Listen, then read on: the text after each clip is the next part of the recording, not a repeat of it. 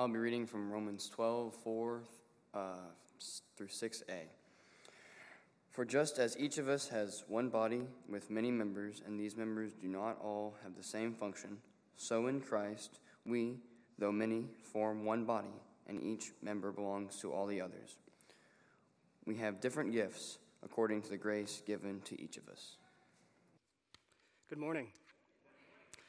I definitely want to start off by simply saying thank you so much for the opportunity that you guys have given me to serve as a uh, first as an intern for two summers, um, and then now as the interim youth minister.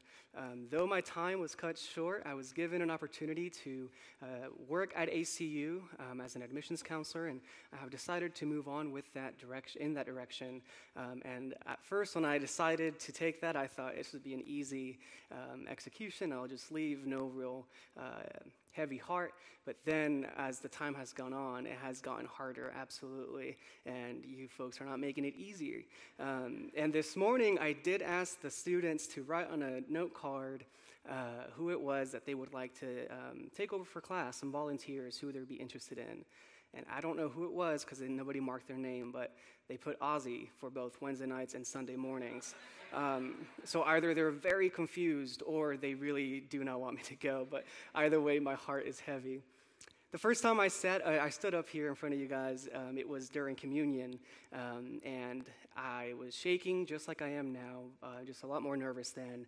Um, and the first words, I think the first real sentence that came out was, "I am stoked to be here." And Paula Roper was the one that reminded me of that about three weeks ago. And I was surprised that she remembered that, but I, was, I said that in mention not to communion, but rather to the worship that we have, um, the voices, the way that they carry, and the way that they are. It is evident to me that the Spirit is definitely present whenever we come together in Sunday mornings. And it is one of the hardest things that I'm going to have to leave. That's the one thing I missed. I'm going to miss the most. I had asked, Randy had already picked the songs out, and I emailed him I think, I texted him, really informal, but um, I texted him saying, Randy, I really like these two songs. One ties in pretty good with the service or with the sermon. The other one, I just love it and I'd like to hear it. Um, and that was um, Have You Seen Jesus, My Lord? And that song is still my favorite. But I do want to talk about um, the Spirit this morning. Alan has done a good job about introducing us to what it is about living together. Um, he last Sunday talked about Romans, uh, 13, or sorry, Romans 12, 1 through 3. And in that, he brought us to a pretty good um, start in terms of what Paul is calling us to now. Um, and so I'm going to continue that in what works of the Spirit is. But before I do that, I want to um, go ahead and just read the section in full. We're going to be reading out of Romans 12, 3 through 13. And it says, For by the grace given me, I say to every one of you, do not think of yourselves more highly than you ought, but rather think of yourselves with sober judgment, in accordance with the faith God has distributed to each of you. For just as each of us one body with many members, and these members do not all have the same function, so in Christ we, though many, form one body, and each member belongs to all the others. We have different gifts according to the grace given to each of us. If your gift is prophesying, then prophesy in accordance with your faith. If it is to serve, then serve. If it is to teach, then teach. If it is to encourage, then give encouragement. If it is giving, then give generously. If it is to lead, do it diligently. If it is to show mercy, then do it cheerfully. Then it goes on to say, Love must be sincere, hate what is evil. Cling to what is good. Be devoted to one another in love. Honor one another above yourself. Never be lacking in zeal, but keeping your spiritual fervor, serving the Lord. Be joyful in hope, patient in affliction, faithful in prayer. Share with the Lord's people who are in need and practice hospitality. Thank you, yes. Powerful things, the way that Paul starts this, this section off. And since I've just read verse 9 through 13 last there, I want to stay there for just a second longer. Paul is helping us out a great sum. Before this, Paul tells us this analogy. He gives us this analogy about the one body and the many parts. And then before that, he's telling us that we all have the gifts of the Spirit. That can be pretty heavy, but if we pay attention to the way that he wraps up this section, it, it's not that hard. he is giving us these attributes that are truly going to help us. Right? He starts off by saying in verse 9, let love be genuine or sincere. He's starting off with something big. Let love be real. And then he's going on to say, hate what is evil and stay close to what is good. Show honor always, be zealous always. Let the Spirit move within you in such a way that you are productive, and especially when it comes to serving the Lord. He's saying, Pray always and hold strong in your faith during hard times and be confident in the hopes that you have in God. He is encouraging us to possess these attributes because with these attributes, we are able to truly do what He's calling us before this.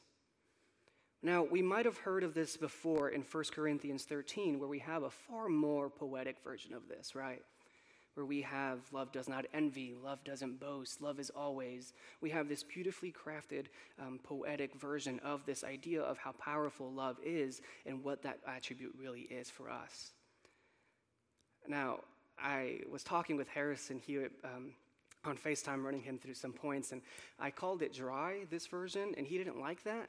But the way I see it is that it's a bit dry, the way that Paul is addressing it here. He's just straight to the point. But it's, again, not dryness in the fact that it's just nothing's there, but that he's just getting straight to the point. He is telling us that this is the very way of a Christian. This is the very way of living as one with Christ. To possess love in that powerful way, in that convicting way that he's calling us to. The love for God and the love for others is the thing that we are called to first and foremost, which is why I want to make such a big emphasis at that from the beginning. Because before this, that can seem intimidating, but with this notion that we have what it takes, that we've been given what it takes, it's really not that, well, it might still be intimidating, but it's not that hard to actually execute. He is giving us the perfect attributes that we should carry um, in order to be successful, especially when it comes to works in the Spirit. So I've addressed what 9 through 13, so let's go back to verse 3. Paul is doing something here. He is, he is asking us to look at ourselves in a different way. Paul is directing our attentions to ourselves for just a second. He is asking us to not look at ourselves more highly than we ought, with sober judgment, a way that is true to ourselves. And I believe, you know, it doesn't say this, but I, I'd like to believe that in the same breath, he's also saying, don't look at yourself too low. Because if you look at yourself too low, then you are doing something that is just going to be too damaging and unproductive to what the purpose of you as a member of the body is. So, by looking at ourselves in a way that is genuine, we are going to be on the right track. And that really isn't that hard because if we believe in what Alan was teaching us several months ago with the beginning of Romans, Romans 1 through 11, if we believe that, or if we believe within our honest assessment about, through ourselves that our faith, um, sorry, if you believe that you are dead to sin and alive to God, and if you believe that the same faith that justified Abraham justifies you, then you are on the right track. Paul, at the beginning of Romans, is telling us what faith is, what grace is. He's running us through these points. And now he's telling us hey, let's start executing these things. Let's start actually living this and putting it into motion. John Towles wrote a commentary, and I was reading on that, and he made a great point about the way that we make an honest assessment. He's saying that our honest assessment shouldn't come from our own ambitions, but rather from the belief of the gift that, has, that God has given to you. So, when making an honest assessment, by keeping in mind the grace and the gift that God has given to us, this honest assessment will get us to the point where Jesus wants us to get. So, in looking in a way that Christians should live their lives and keeping that in mind, let's see what the spirits can actually do. The gift of the Spirit is what you, as a person, in particular a person that believes in God, possesses. It's a means of service that you go about and are blessed by as you execute them. And not only are you blessing, or not only are you being blessed by it, but you are also blessing those in front of you. Alan last week called us to um, see things from a different point of view. He called us to identify with the least, the lonely, the loser. And he also called us to make a spiritual worship a matter of day to day not a Sunday to Sunday. Now, those three points are huge and they're important. I'm here to reinforce those and encourage you to really try to execute those points because, again, it's not that difficult, especially when we are looking at things in a way of living together. If we look at ourselves as part of a family and acknowledge the beauty of that family, the track that we are on is going to be exactly where this honest assessment that we are conducting for ourselves is supposed to get us.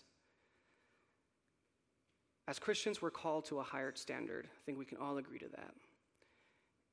If, if, if, you're not aware of that, we have a conversation to have afterwards. But having this call as Christ followers, we are meant to be somewhere above reproach. And Roman and, and Paul in Romans is, is calling us to that. But by looking at ourselves in this higher standard and always staying there, it can be a little unproductive.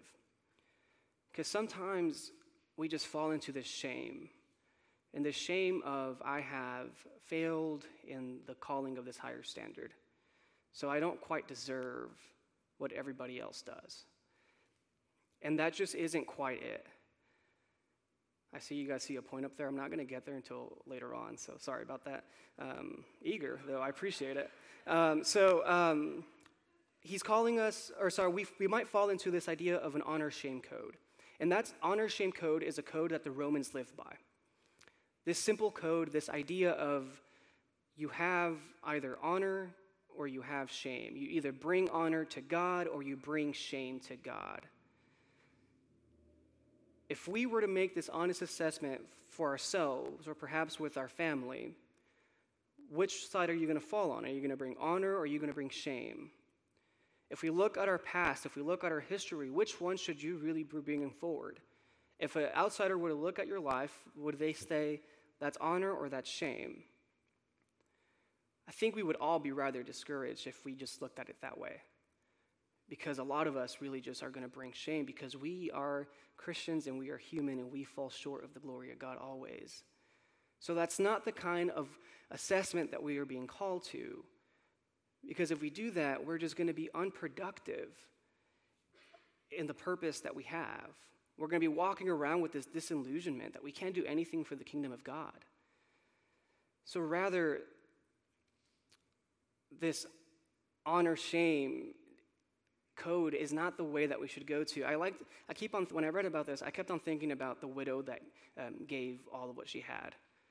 She was at the synagogue and she, and she, she gave her, her collection, right? She gave what, what, what she thought was the way to serve.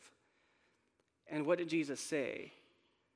We find this in Mark 12, 41 and 40, through 44. Jesus told his disciples, You see that widow that just put a penny in there? To us, that seems like a little, but to her, that is it. That is all she had. And because of that, she gave more than all the other wealthy people that have just given before her. That's the point that that scripture is making. But I like to see it for us to look at it from a different perspective. I like to think that the point that we can look at is what if this widow was given the opportunity, this platform, to make this honest assessment of the way that she could serve? Think of what that could have been the leaders at the synagogue were telling her that the best way for her to serve was by giving money so that things can look better. That wasn't it. For her, that was not it. Think of the, if, if the opportunity was presented to her, think if those leaders were um, to go to her house and instead of praying these long, beautiful prayers, think if they had said, Hey, widow, if money isn't the way that you can serve, then how can you? By looking at that picture, I really do think that the way of living together would be far more beautiful than putting somebody in a corner and saying, No, this is the only thing I see in you, the only potential, and you're going to have to do that. That is not what God is calling us to at all. Far from it. Again, that is by no means a way of living together. A way of living together is a complete opposite of that. It is through the love that we are called to and through the honest assessment that we are called to by Peter, or sorry, by Paul. Honor will prevail because we all have the gift of the Spirit and we are all called to the spirit of serving. And I believe that Paul is also calling us in the same breath to humility.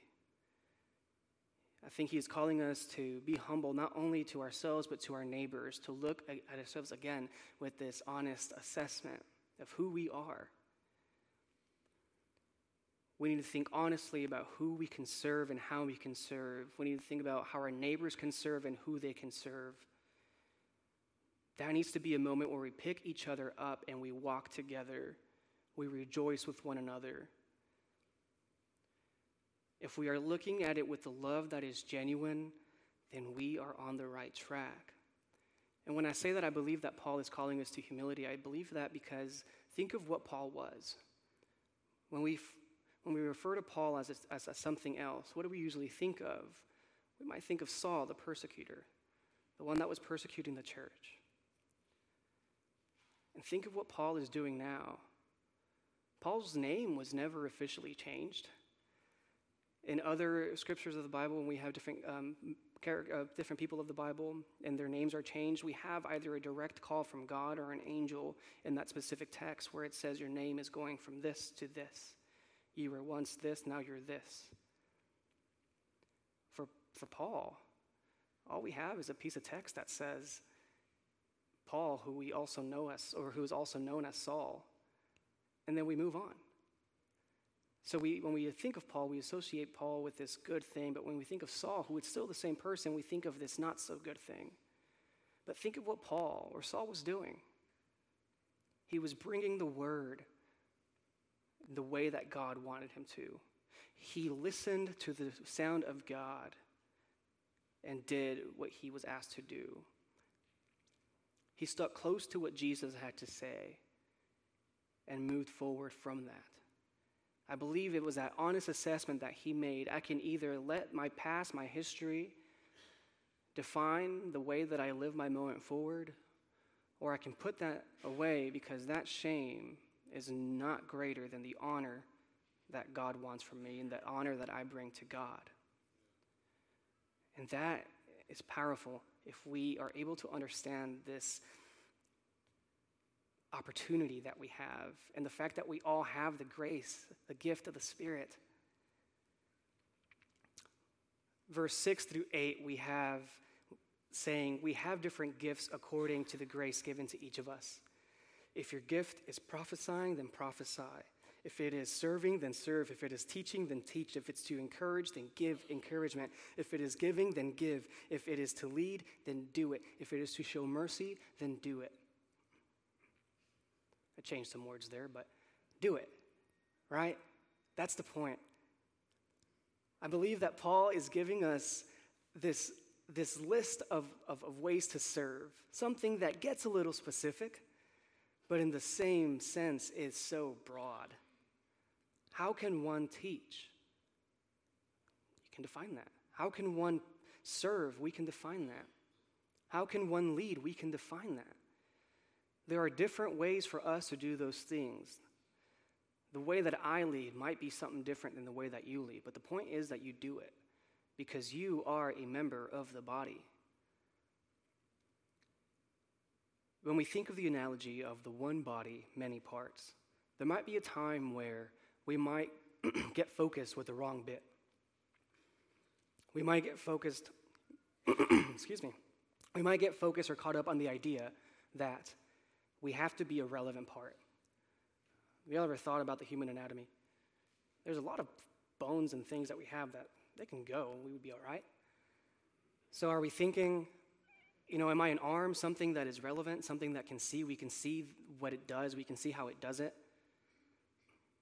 Am I a lung, something that's giving the, the, the oxygen that we need? Am I that productive thing? Or am I more like a coccyx? Something at the bottom of the spine that's just kind of there. We don't really know it's there until somehow you break it, and then you're like, well, that's that, I guess. Right? So is it something that we pay attention to only when we absolutely have to? Right? That's not the point. It's not about getting caught up in that.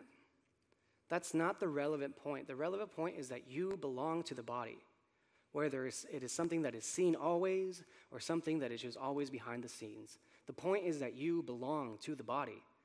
You are a member of that body. You make it up. We make it up.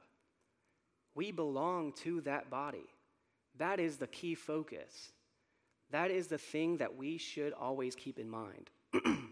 so, whenever you get to the point of asking yourself, well, am I really that relevant? Yes, you really are. Because God has asked you to be a part of that body. God has asked you to serve to that body. Whenever there's a part of your body that might start to start aching, a little uncomfortable, you probably want to go to the doctor and get that looked at because you don't want that one minor thing to get in the way of everything else, much like us here as a body. If we see one member kind of struggling, not doing all that well, kind of confused on what it is that their purpose is, it is our responsibility to head to that. It is our responsibility to help our brothers and sisters in Christ to do good for the kingdom of God as one body. That is the whole idea of living together of uplifting one another and moving together. You belong, that's the point. You belong to the body. Now, I'm not saying here that only those that have been wronged belong to the body. I'm not saying that only those that are um, powerful belong to the body. I'm not saying only those that have been persecuted have belong to the body. I'm not saying that only the intellectual belong to the part of the body. I'm saying that we all regardless of the way that you live your life in terms of can I give enough? No, I don't have that much. Well, am I bitter? Yeah, but nah, right? That's not the point. The point is that you can make that honest assessment and serve the body, work with the members of that body. When I was trying to find a piece of scripture that would fit this, um, Zacchaeus kept on coming to mind. Um, when was the last time you heard about Zacchaeus? Um, probably if you ever helped at a, cl- a children's class, right? So, the wee little man, right, with great sin.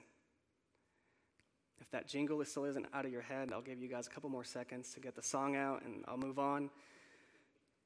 Zacchaeus was a man that was well hated throughout his community.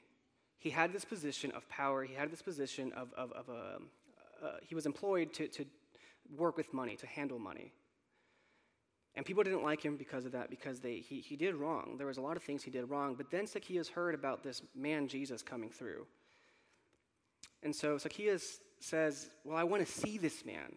And he was a short guy, so he climbed this tree. He got up high where he could see Jesus. He can at least see him. He thought, I probably don't deserve to talk with Jesus. I probably don't deserve to get close to Jesus. I'm just, I just I'm not even going to make that effort because I probably don't deserve it.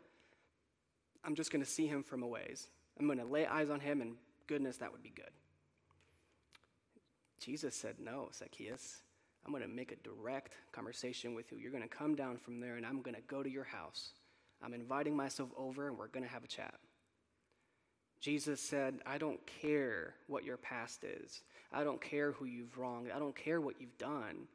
But what I do care about is that you belong to this body. I want you to work with me. And Zacchaeus says, You know what? Anybody that I've wronged, I'm going to correct. Anybody that is poor, I am going to give. Zacchaeus found the way to serve and he started doing it. A person that had shame, a person that was doing wrong, decided to put that aside and have the honor. Think about the way the gratitude or the, the gratitude of that honest assessment, the way that that worked. That honest assessment that Zacchaeus made at that moment led him to changing for the sake of God, for the sake of Christ, to serve this Messiah that he had only before just heard of and had started to see. He started to do it, and that is the beautiful thing that I want to get across as well. We can also look at the Samaritan woman in John 4 7 through 42. The Samaritan woman was a woman who brought great shame. She was a social outcast. We later read in the context that she brought shame because she had many husbands. She didn't really talk to the community. She tried to avoid the community. And we know that because whenever she was walking to get to that well, she was doing it in the middle of the day where it was the hottest, where most people were not going to be getting water at that time. And because of that, because she was being, because she knew no, she wouldn't have to interact with anybody, she'd head there. And that is exactly when Jesus said, In your great shame, I'm going to find you and talk to you. Again, that was me, my words. I'm going to be doing a lot of that more. Um, but that's the point, is that Jesus went and started to talk with the Samaritan woman, regardless of her history. He started to talk about this water that will quench all thirst forever, as one can think. And she said, I want this so I can stop making this shameful commute out of my community. She said, Let me have it. And Jesus finally decided to bring the point home. And he said, Let's talk about your past. Let's bring that up. Let's get to that. And that's when she goes, Oh, you know about all of that. Yet you still here are choosing to talk to me. Think of how beautiful of a moment that was and how intimidating that must have been. So then she starts to head back to her community. And I believe that as she's making this commute back, she's thinking to herself, well, am I going to continue to be a social outcast? Am I going to continue to avoid those around me because I bring shame? Or am I going to talk to these people around me and talk to them about this Messiah that I've just seen? She chose the latter, and I am grateful that she did. Think of all the people that listened and heard because of her. In the text, we read that it says, Not only do we believe because we listened to her, but because we see you now, Messiah. And that is huge.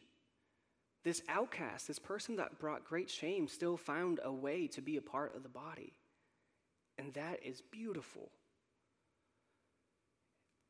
It is. Sorry, um, the proclamation through the actions to further the kingdom of heaven is the point. That we are to make a proclamation as a body, as a family. We are to make these points.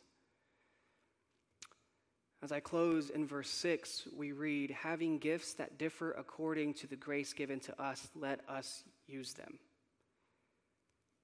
Having gifts that differ according to the grace given in us. Gifts that are different. Paul is telling us you are going to have different gifts. So don't look at your neighbor and think, I want to do the same thing you're doing.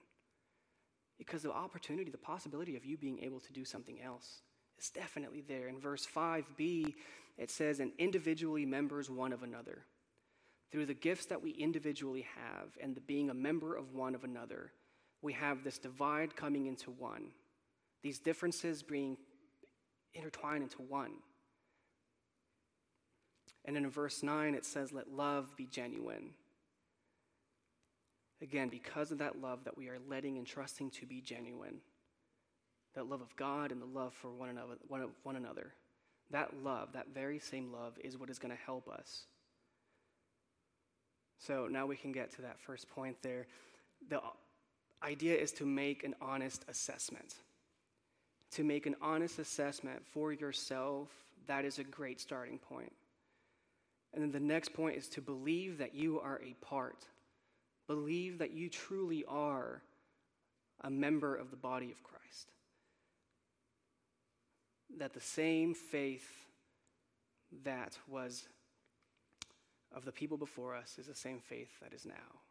And it is to be strong and it will serve as a beautiful thing. The next thing is to do it in love. Over and over, we get this point of do things in love, to have the love, to possess the love for one another and for ourselves and for God. So, with that bottom point, we have these two other things that are easily, that we easily can execute. We might struggle from time to time, but the beautiful thing there is that we have a family, that we are together and we can live together. We don't have to live in a divide. So, those are the points. Make an honest and humble assessment. To do it believing that you belong and to do it in love. If you aren't sure of the way that you can execute this, look for the people around you. Look at the people around you, those who are already leading. And if what they're doing is something that you might want to do, reach out to them and say, hey, how can I do this? Or something else that you can do is you can pray earnestly with God, have that strong conversation with Him, and say, God, I want to serve your kingdom. Or I have already made the commitment to serve for your kingdom, so please, God, show me how I can do it. Because to not, we are wasting a beautiful thing. It is an important thing to reach out to those about you because we are one family. We are the one body in Christ, or God is the head. And that is the important thing. If you are at home and you uh, are listening, you can always text the number 979 217 3300. That was a weird way of saying that number, but maybe that'll stick in your head. You can call that number, or sorry, you can text that number. Text that number, and somebody will reach out to you. Somebody will get those questions answered, and somebody will love to plug you in. Consider my personal situation now with the youth group. I am, st- I, I am heading out. This might could be an opportunity for you to come in. That was a beautiful plug. Wow. If you would like to help that, just find me after service. But my point is that you belong and you are a part of the body. So if you want to know how you can serve, if you believe that it is time for you to serve the kingdom of God through baptism, please come forward as we stand and as we sing. Humble yourself in the sight of the Lord. Humble yourself in the sight of the Lord.